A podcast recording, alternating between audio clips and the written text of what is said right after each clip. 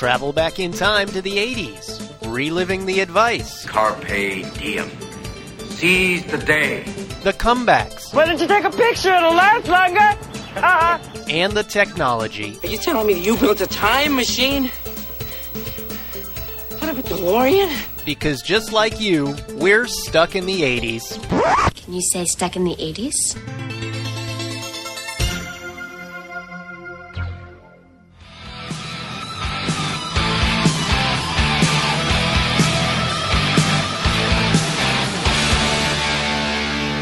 Hey, welcome to Stuck in the 80s. It's your host, Spearsy. And Brad in L.A. And today, wait a minute. Are you playing Rock You Like a Hurricane? That's in really bad taste, buddy. I thought you'd have a sense of humor about the whole Hurricane Irma thing by now, Spearsy. I'm incarcerated in my house, Lloyd. I have no power, no TV, no air conditioning, no ice for my bourbon. Point taken. My bad.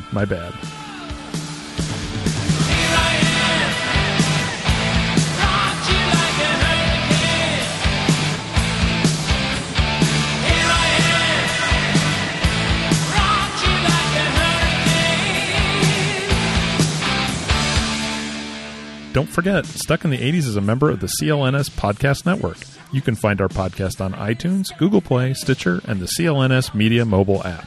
So normally we always start the show and we tell you what the topic's going to be about, and the topic today is not as important as the fact that we're actually able to do a show today. Amen to that, brother. The Hurricane Irma came through Florida a couple days ago. I posted the last podcast hours before it hit Orlando, and promptly I lost power, lost cable, lost internet at my house.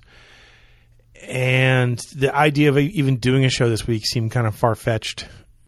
We were lucky enough to just kind of, talk about it a little bit and say, well, let's try to put together a show. We'll talk about the five stormiest moments in 80s movies and just try to have some fun with it. Yeah, it was either that or I was going to have to do the first of my seven-parter on famous state call-outs and movies. That's the series I really would have done. Great. Number one would have been Oklahoma. Yeah, that's the obvious one. Oklahoma. He'll enjoy Oklahoma's wide open spaces. He loves to run and run and run. It took a real beating because of Hurricane Irma. My fantasy football plan for week one. By now, you probably know we're pretty psyched to have FanDuel on as a sponsor for our shows. So wait, you're saying you couldn't play? Is that a forfeit? Do I win automatically? That's the only way you're going to beat me. No, my power went out and I didn't have internet. So I could probably have done it on my iPhone, but I was trying to conserve my battery. So I sat out week one, and I still don't have internet at home. We're recording this show from the office. So I don't know if I may have to sit out week two, but however long it takes me to get my electricity back. Well, don't sweat it, man, because as you know, with FanDuel, it's a new game every week. You'll still have a dozen or more chances to take me down and win big. That's true. Plus, it'll give me a chance to get to know the players a little bit better.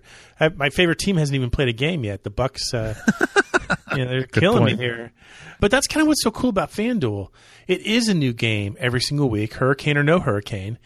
And because they're a sponsor of Stuck in the 80s, we have a special promo to tell you about in a minute. Look, we're not the first two people to figure out why FanDuel is so cool. More than 2.5 million players have won cash prizes playing FanDuel, and you can start for just $1. Pick a contest, choose your team, and watch your score in real time. By the way, any word from our listeners on forming a Stuck in the 80s league? Yeah, while you were busy picking roof shingles up from your yard and pretending to be a Middle Ages serf, we got emails from about a dozen different Stuck in the 80s friends who want to form a league. I did hear that Molly in North Carolina wants in. She definitely wants in. Cool, let's make this work. So email us at podcast@sit80s.com if you're interested in forming a private league with me and Spearsy the powerless, internetless wonder. Sign up today at fanduel.com. Just click the Join Now button and use our code RADICAL. New users get free entry into the NFL Sunday Million with over $1 million in cash prizes when you make your first deposit on FanDuel. Just visit FanDuel.com and sign up with promo code RADICAL. That's FanDuel.com, promo code RADICAL, void where prohibited. You know what else is prohibited here, Spearsy? No more whining about hurricanes. dude, come on. I have no internet at home. I've been sitting around work for 12 hours today waiting for you to get off so we could record this show. This whole episode is basically about being dark in the 80s. Well, I guess you got a point there, my friend. So here's the idea here. Brad and I have come up with our top 5 stormy moments of the 80s. Think of this as a voodoo doll for future hurricanes. Nothing scientific here. Nothing scientific. It was hard, actually, because the thing is, I mean, disaster movies are not an 80s thing. Yeah, it's not an 80s phenomenon. You got your airport, you got your spoofs of them, like Airplane, but Airport, those movies were all in the 70s. Poseidon Adventure, all in the 70s. Right, right. And then after the 80s, disaster movies made a comeback. You started getting Castaway. There was a Poseidon remake. Yeah. There was, 2012. The Day After, or what is it, the Next Tomorrow, when the climate changes day overnight. After Tomorrow. Whatever it's called. Yeah. We're chock full of disaster movies again, but for some reason, like the 80s were like a disaster-free zone, so... Too many real-life disasters that we didn't want to be entertained by disasters. We were all like worried about getting bombed to oblivion. Well, and it's funny because here I am. It's 30 years after the 80s, and I'm dealing with I was without power for 3 days after Hurricane Irma rolled through.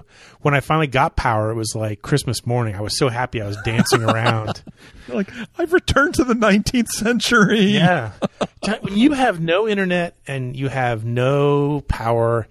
And you have no roommate. Basically, all it comes down to is me staring at the wall for like 20 hours a day. So next time this happens, I'm sending you some books, like some honest-to-God paper books. I know. I found one called The Impossible Portrait. I don't hold on to books. Fahrenheit 451 all over again. I don't hold on to books, but I found this one that I got sent a review copy of something called The Impossible Fortress.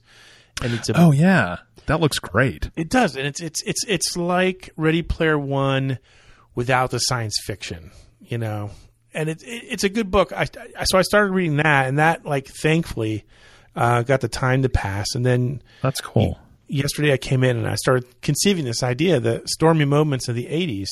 So it wasn't easy. We tried to make these as naturally disastrous as possible. And they're not movies. These are just moments from movies. Right. So without further ado, let's get started with our top 5 stormy moments of the 80s with number 5. Number 5. I give you the 1989 movie Millennium. To you 835 Heavy, could you give me your location? Minneapolis, we are currently heading 0. To you 835, turn to... My God. Jesus, down. Go down. For Flight 35... We are going down. It was the end. Do not be afraid. Or was it? Walk towards the light. What unusual facts have you developed in your investigation? This crash has been crazy from the start. Is there anything odd? Going backwards. I'm afraid I still don't know what you're driving at. I'm simply looking for the inexplicable. I usually find it. Ow! You're endangering a project that's bigger than you can imagine. I know damn well we can't change the past. Time travelers, they don't want to be found. Then you are from the future. About 1,000 years. Sherman, send the gate. Once in 1,000 years comes an adventure like this. We've been expecting you. Millennium. Do you remember seeing this movie? I don't remember this movie at all. You sent me the clip for this, and I had to go and look it up, and I'm reading the plot, and I'm like, this looks like something a sixth grader wrote for a sci-fi assignment. It just looks awful. Yeah, it started out, I guess, in the 70s, the mid-70s as a short story, and then it got written into novel form. And it took them till the late 80s to find someone, big enough sucker to make it. The idea... Yeah, seriously. You haven't seen Kris Kristofferson in 1989 was looking for a comebacker at any price. So this was not it. This wasn't it. Good try, Chris. So the idea here is that this movie's... Convoy. It's no Convoy. Convoy is so much better. Space Convoy, yeah. That's an elevator pitch. The idea being that the future is sending people back to the past, i.e. present day 1989, because there are there's a paradox that's going to happen. Someone important to the future, something's going to happen to them. It's going to destroy the future. And so what they do is they send people back to the past, and in this case, the form of Cheryl Ladd, and they take people from planes that are about to crash, and they take them off the plane and replace them with dummies, like humanoid dummies. And they take those people and they use them to seed the future beyond the time quakes that happen after the paradox.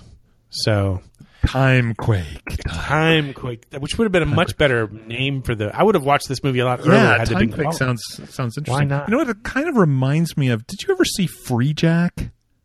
Yeah, it's like that, yes. You know, Free Jack is just outside the 80s, and it's terrible. No, it's really bad. But Emilio Estevez is a race car driver who is basically about to die in some crazy fiery crash, and he is sucked out and brought into the future. So I don't even remember. They can harvest his organs or something, or they can move Mick Jagger's consciousness into his young body or something. Look, folks, Mick Jagger doesn't need that. He's doing fine. Mick Jagger doesn't need help. But Mick Jagger's going to outlive Emilio Estevez. It seems similar to that kind of like. It is. It is. It's a. When I say this movie is a disaster, I mean the movie is a disaster. It's not just about a disaster. I don't know. I didn't even bother to do the research to see what kind of reviews I got. It just doesn't look good or play good, and yet it still gets.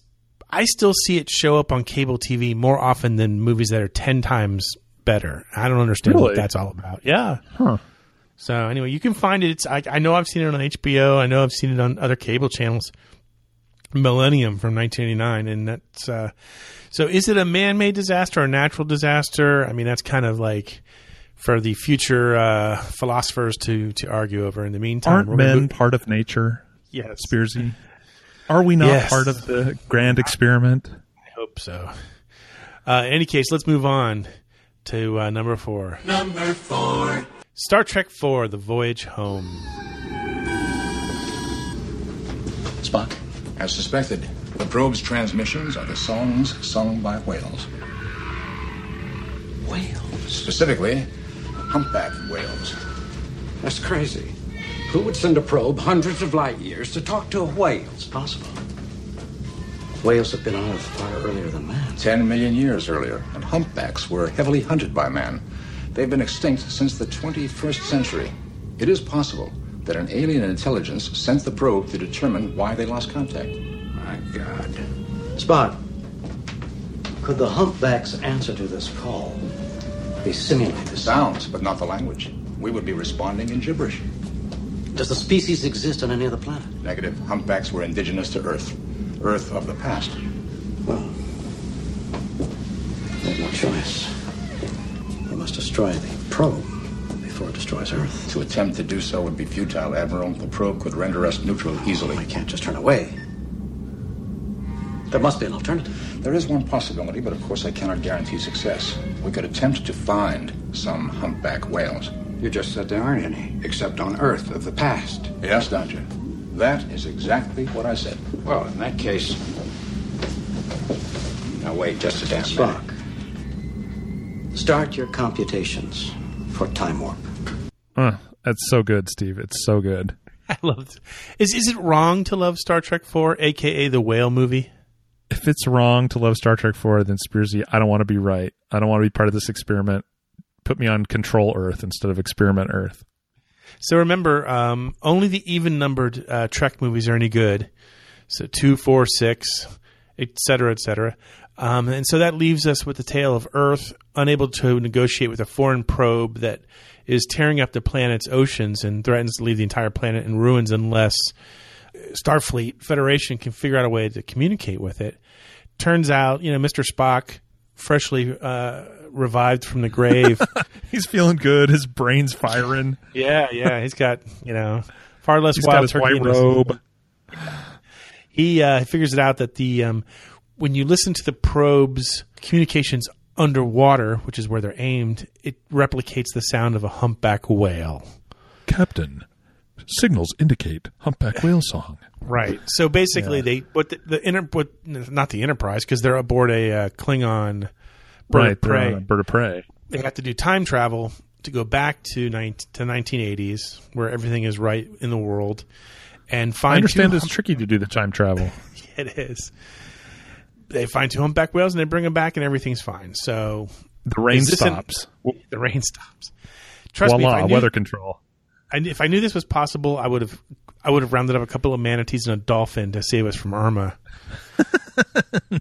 Did you? I don't know what kind of news coverage you got on California, but that was a problem here in Florida with the storm surge and like bays of water being sucked out and people actually walk across. But the problem was that manatees and dolphins were beaching themselves. Oh gosh! And so people were having to go out there and do what they could to save them. And move them. Manatees are huge too. It's not like you just pick it up and drag it. Right? No, I don't know what they did. I didn't even want to read the story, to be honest. It was when you have no power and you're sweating to death and you're taking. I swear to God, it took 10 showers on Monday. Oh, I bet. Yeah, and I mean, save the manatee. Come save me. Yeah, someone pour some water on me and cover me with wet towels. That was about the only way I was going to make it through. That's the only way I made it through the heat was because it was 91 degrees outside, and the water still worked, so I was able to take showers, but that's about it. So I took crazy. I took one every other hour. It's like, I'm bored, take a shower. Yeah. So anyway, Leonard Nimoy directed Star Trek IV: The Voyage Home. I don't know that the critics loved it. I know that hardcore fans are somewhat split on it because it's definitely a happier, feel-good type of Star Trek movie. But I love it. I'll watch it every time it comes on. I think it's a lot of fun. Yeah, I love the just the interplay with the characters, and they're just so kind of guileless in the 80s San Francisco, and the the double dumbass on you thing. Like I'm going to swear back at you. I don't know what I'm saying, but I'm going to say it. And of course, Spock giving the neck pinch to the punker on the bus. That's amazing. That's just a great scene. Star Trek movies just in general are better when they deal with time travel. And anytime there's a shift in the time-space continuum, a Star Trek movie or episode is better. That's just a fact. Scientifically proven. I'm on board with that fact. Unlike the number 3 movie on our list. Here we go. Number 3. From 1988, The Great Outdoors. How you doing? Well, it ain't raining. So that's good. Yeah, I guess so. You fellas met Reg? No, I don't think so. How you doing? Roland Craig. Pleased to meet you. Chet Ripley. How do you do? There's quite a hairdo you got going there, Reg. You don't have a neo-skunk thing? Or... Roland, what are you doing? Well, he's got the hair. Well, you don't have to say anything. His hair turned white because lightning hit him. Yeah. He's been struck by lightning. How many times is it now, Reg? 6. 6 times. Sixty-six times. Mm.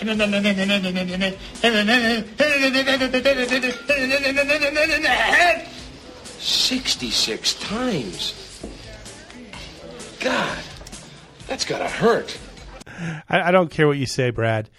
When you've been hit 66 times in the head. By lightning, you're having a worse day than I had.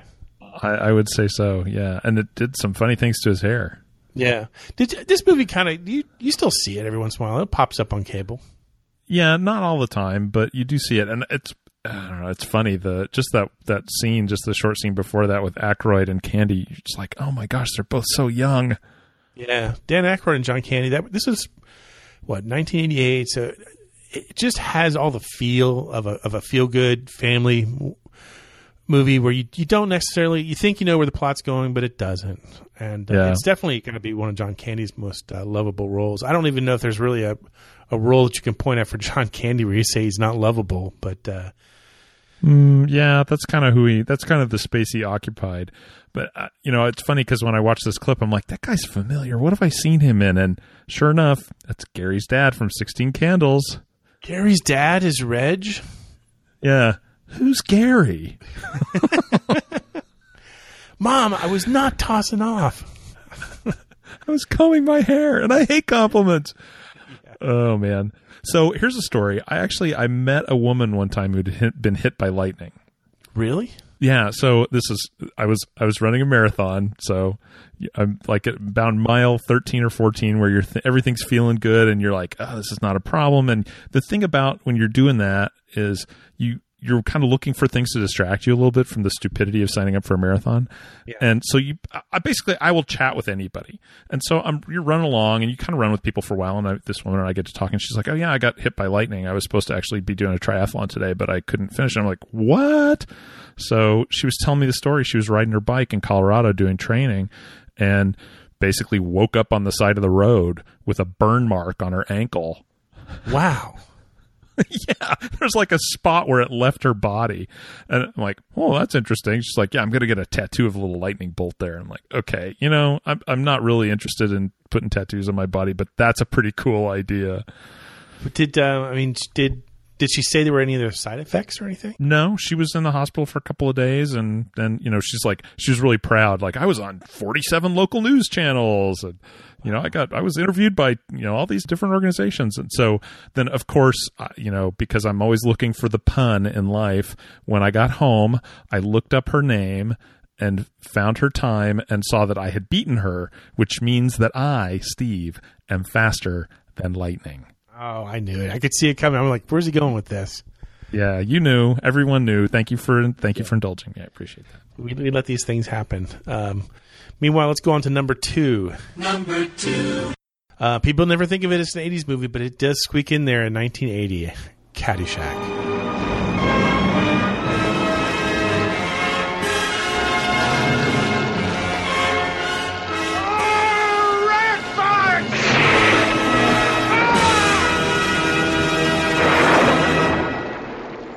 I would love to actually play the full clip of this great scene where, it's obviously Bill Murray and the Bishop playing golf in the rain, but it goes on forever. And yeah, it is a long scene. And you all know how it ends. Yeah, a little bit of that is the pre-MTV edit sensibility where they let things run a little bit longer. Right. I don't know that a week goes by where I don't say, rat farts at the top of my lung. And everybody kind of looks at me like, nobody gets it. Yeah. Nobody gets it. You need a higher class of coworkers. Well, they're all like in their 20s here, so I'm screwed. You need to have like cultural awareness lunches where you show them important movies. Well, what's funny is they do know some 80s movies. Like they all know The Last Starfighter. Okay. Interesting choice. They can quote that all day long. Actually, I think Gary's dad is in Last Starfighter too.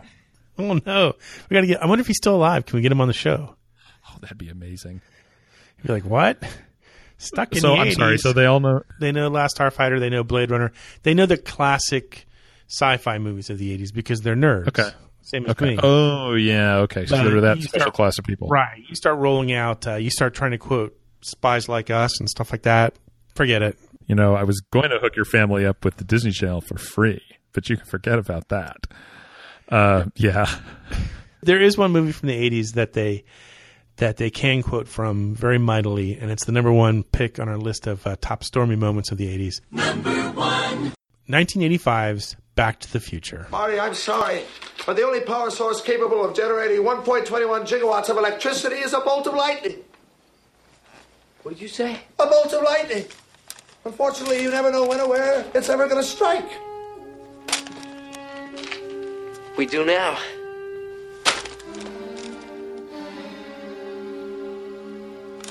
This is it. This is the answer. It says here that a bolt of lightning is going to strike the clock tower at precisely 10:04 p.m. next Saturday night. If we could somehow harness this lightning, channel it into the flux capacitor, it just might work. Next Saturday night, we're sending you back to the future. See, so not all natural disasters in the 80s were bad. Yeah, I mean, the lightning is a major character in this movie and the whole series, honestly. Yeah. Without the great Hill Valley thunderstorm on the night of anyone? Gosh, I know it's 1955. November 12th, 1955. Very good. You know your history. Marty McFly would never have made it home. So that's heavy. Yeah, there we go. That's the other line everybody knows. What, is there something wrong with the podcast Gravitational Force? There's a lot of things wrong with the podcast. This is the first time I've ever recorded a show from the office. Oh, really? Oh, I do it all the time. I'm the only one here. It's pretty late at night here in Orlando. I should be home with my bottle of liquor. But instead, we have some unfinished business. The Seggies.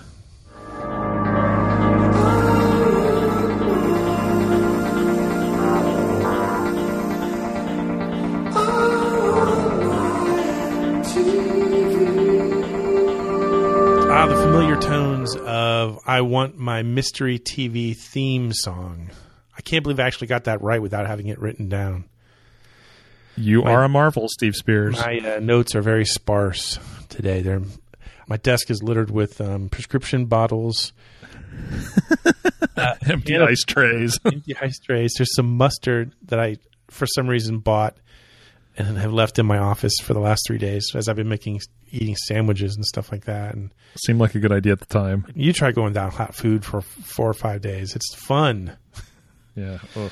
Anyway, you know the drill, Hill. We're going to play a bit of a theme song from the 80s. If you get it right, you're entered into the drawing for some swag. The last time we did this show, it was a puzzler. Here's the clip. Yes, that's Spencer for Hire.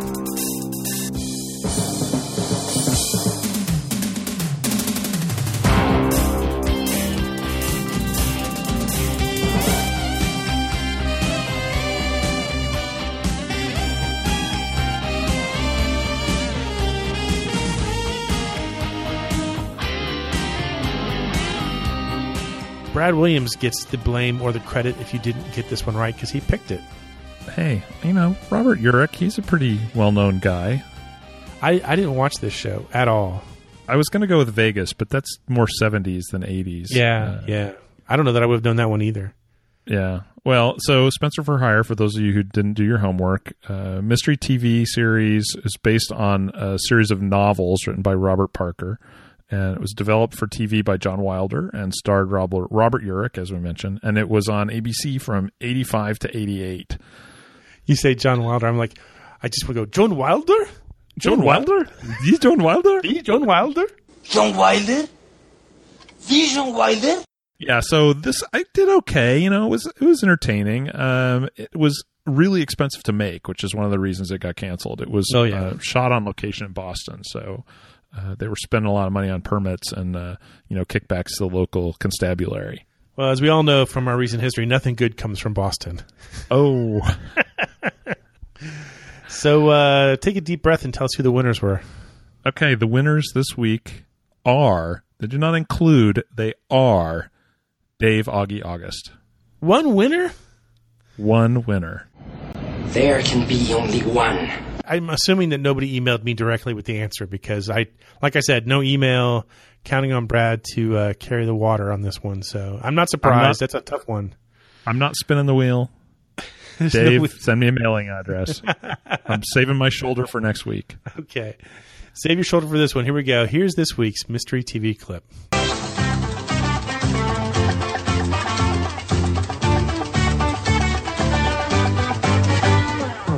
If you know it, email us at podcast@sit80s.com and tune in next week to find out if you are the winner. We'll be right back after this commercial break. I'm in no shape for physical fitness. All you need is a shower. I need more than a shower. You still don't feel better? Try this soap. It's Coast. Gee, Coast smells sensational. And it feels sensational. Look at all this leather. I do feel better. It'll be even easier next time. No other soap picks you up quite like Coast, the eye-opener. So we're back, and from what I understand, aside from Hurricane Irma news, there's another cataclysmic event about to happen. You're about to become an empty nester, Brad. Yeah, this weekend we are taking my daughter to college, packing up the family truckster. You're driving her? You're not flying? Yeah. No, it's not that far. I mean, it's far enough, but it's just easier with all the stuff to just load up the family minivan and drive. So, like, tomorrow I will be sitting in the passenger seat of the car working, so I don't have to take a vacation day. Oh, my God. So, yeah, what did you buy her ahead of time? Did you get the mini fridge ahead of time? Oh, my gosh. Pretty much everything but the mini fridge. Both of her roommates, she's in every room, we've talked about this, every dorm room that you and I ever lived in that was for two people now has three people in it. So, both of her roommates live within 30 miles of campus, so I basically said to her, I'm okay buying one, but could you have one of them do it since they don't have so far to go? I mean, like, I don't have any interest in owning another mini fridge at the end of this. So, like, find out what a third of it is and we'll just write them a check or hand them cash and make it go away. Yeah. Yeah. They're not that pricey, but no, they really aren't. I mean, for $150, you can get a refrigerator and a microwave and be done with it. You should see my niece's fridge that she got for college. It's almost the size of a full fridge and freezer. Wow! And it's like 2/3 of the size. Yeah, they are bigger than back in the day when they were like little 1.5-foot cube things. So, but yeah, I mean, we pretty much have everything. It's not like when we took my son to school and we bought everything on site and just like we're roaming the aisles of Target with all the other families trying to get it was like trying to beat them to the closet organizers and the hangers and the, whatever other crap you needed to get them set up. Oh, you need a couple power strips. Oh yeah. Don't forget the lava lamp. Oh, we got to get a lava lamp. You didn't get a lava lamp, did you? Cameron really wanted a lava lamp. So, it was $10 at Target. So you know what? Sure, kid, have a lava lamp. If it makes you happy, not a problem. Oh really? Well, I'm impressed that you would do that. He had one when he was a little kid, so it was kind of a fond memory for him. I'm just kind of curious what else these days kids would have in their dorm room that we had in our dorm room in the 80s. Like, did they have I had a black light, but I don't think my parents approved of that. I don't think that's a thing anymore. No. Yeah, I mean, I'm trying to remember. The stuff we got is all like so super practical.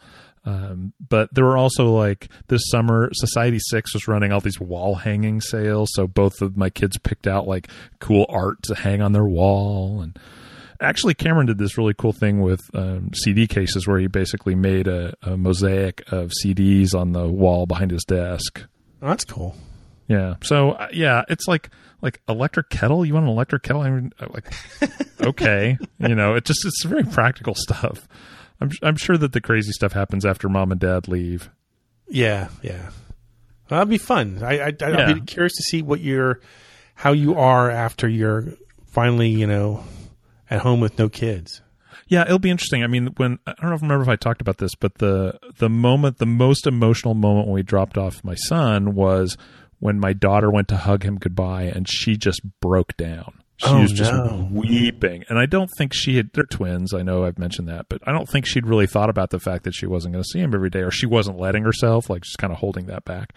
And then when the hug came, it was like, oh, and poor Cameron, I'm standing on, with Cameron's facing me, and he looks at me with the classic, like, what am I supposed to do? Like, dude, look, like, I have no idea what's happening. Like, what do I do? And I'm like, just keep hanging on there. Just keep hanging on. It's fine. So I'm not sure I don't know. I mean, they're both ready to go, but I think that Claire is, a little bit more connected to home and is going to, has expressed more that she's, like, oh, I'm a little worried about missing you guys. And so hopefully that's not too, too intense, but if it is, it is. I'll let you guys know.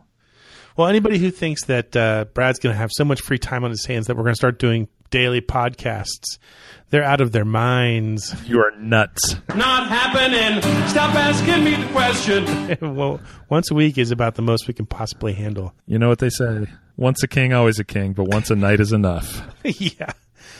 Anyway, thanks to everyone who's been messaging me and emailing me asking how I was and, seeing if there's anything you can, do. There's really not. I mean, it's just when you're in a situation like these hurricanes, you just, to quote REO Speedwagon, you just ride it out.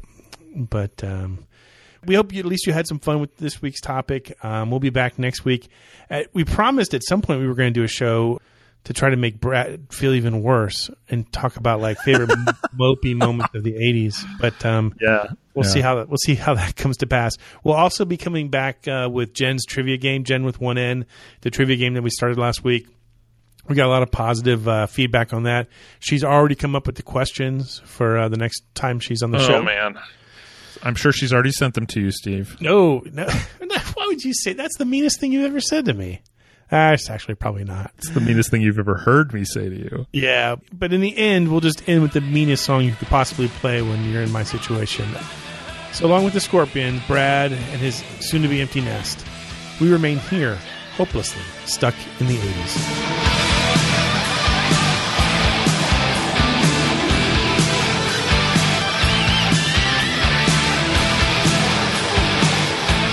Stuck in the 80s is a member of the CLNS Media Network. Special thanks to Check Battery Daily for our theme music. And don't forget to subscribe to the podcast on iTunes, Stitcher, or the CLNS Media mobile app.